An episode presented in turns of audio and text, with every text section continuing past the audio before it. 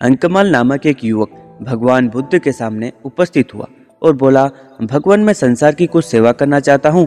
आप मुझे जहाँ भी भेजना चाहे, भेज दे, ताकि मैं लोगों को धर्म का रास्ता दिखा सकूँ। बुद्ध हंसे और बोले, संसार को कुछ देने से पहले अपने पास कुछ होना आवश्यक होता है, जबकि तुम्हारे पास ऐसा कुछ भी नहीं। जाओ पहले अपनी योग्यता बढ़ाओ, फिर संसार की भी सेवा करना। अंकमाल वहाँ से चल पड़ा और विभिन्न प्रकार की कलाओं के अभ्यास में जुट गया। जितनी भी कलाएँ हो सकती, उन सब की उसने दस वर्ष तक कठोर अभ्यास किया। अंकमाल इस सब में इतना अच्छा हो गया कि सारे देश में उसकी प्रशंसा होने लगी। अपनी प्रशंसा से प्रसन्न होकर अंकमाल अभिमान पूर्वक लौटा और तथागत की सेवा में उपस्थित हुआ।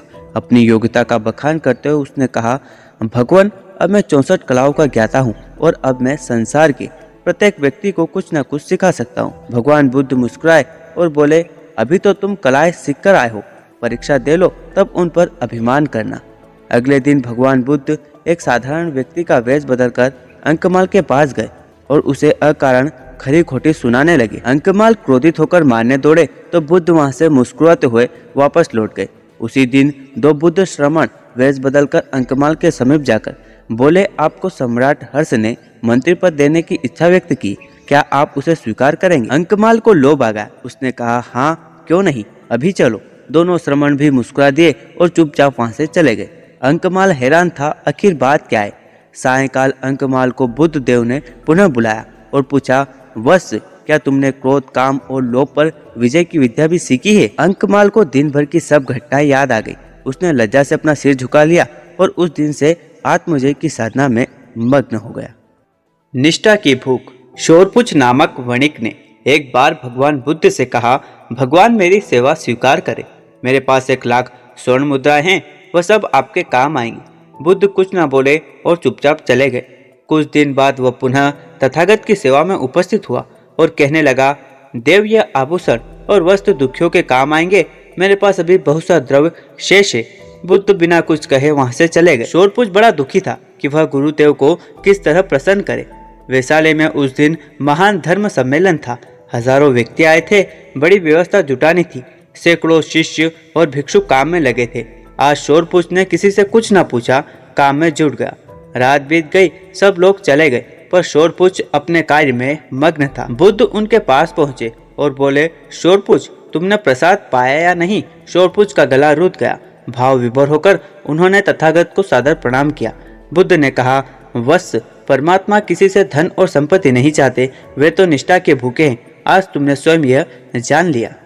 एक बार भगवान गौतम बुद्ध के पास एक व्यक्ति आया और उसने बुद्ध से कहा, कृपया आप मुझे अपना शिष्य बना ले।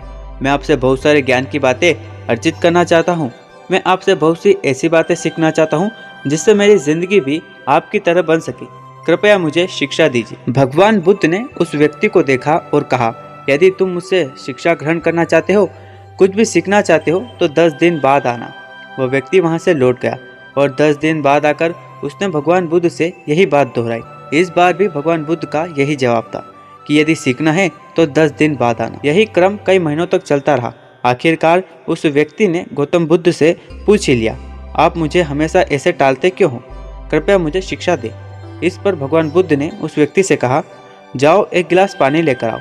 वह व्यक्ति उनके कहे अनुसार उनके लिए एक गिलास पानी लेकर आ गया। भगवान बुद्ध ने उसे फिर से कहा, इसके अलावा एक गिलास पानी और लेकर आओ। वह उनके कहे अनुसार फिर से एक गिलास पानी ले आया। अब भगवान बुद्ध ने कहा, एक गिलास का पानी दूसरे गिलास में डालो। वह व्यक्ति बोला, महाराज, यदि मैंने ऐसा किया तो पहले गिलास का पानी पूरी तरह से बिखर जाएगा, लेकिन समाएगा नहीं। भगवान बुद्ध ने समझाते हुए उस व्यक्ति से कहा, यही तो मेरा जवाब है। तुम सीखने के लिए तैयार नहीं हो। तुम्हारे अंदर इतने सारे पूर्व ग्रहों का ज्ञान हम भरा हुआ है और उन्हें शाश्वत मानते हो। ऐसे में तुम नई चीज़ें कैसे सीख सकते हो? यदि तुम्हें कुछ नई बातें सीखनी है तो इस बात का तुम्हें त्याग करना होगा कि तुम एक ज्ञानी हो। यदि तुम खुद से यह कहते रहोगे कि तुम्हें हर एक बात का ज्ञान है तो तुम कभी भी कुछ सीख नहीं सकते। वह व्यक्ति बुद्ध की बातें समझ गया। हम लोगों का दिमाग पैराशूट की तरह है। जब तक पैराशूट खुलता नहीं, तब तक वह किसी काम का नहीं। उसी तरह हमारा दिमाग खुलने पर ही काम करेगा। या कहे तो यदि हम इसमें नई नई बातें सीखनी हैं तो हमें अपना दिमाग पहले खाली करना होगा।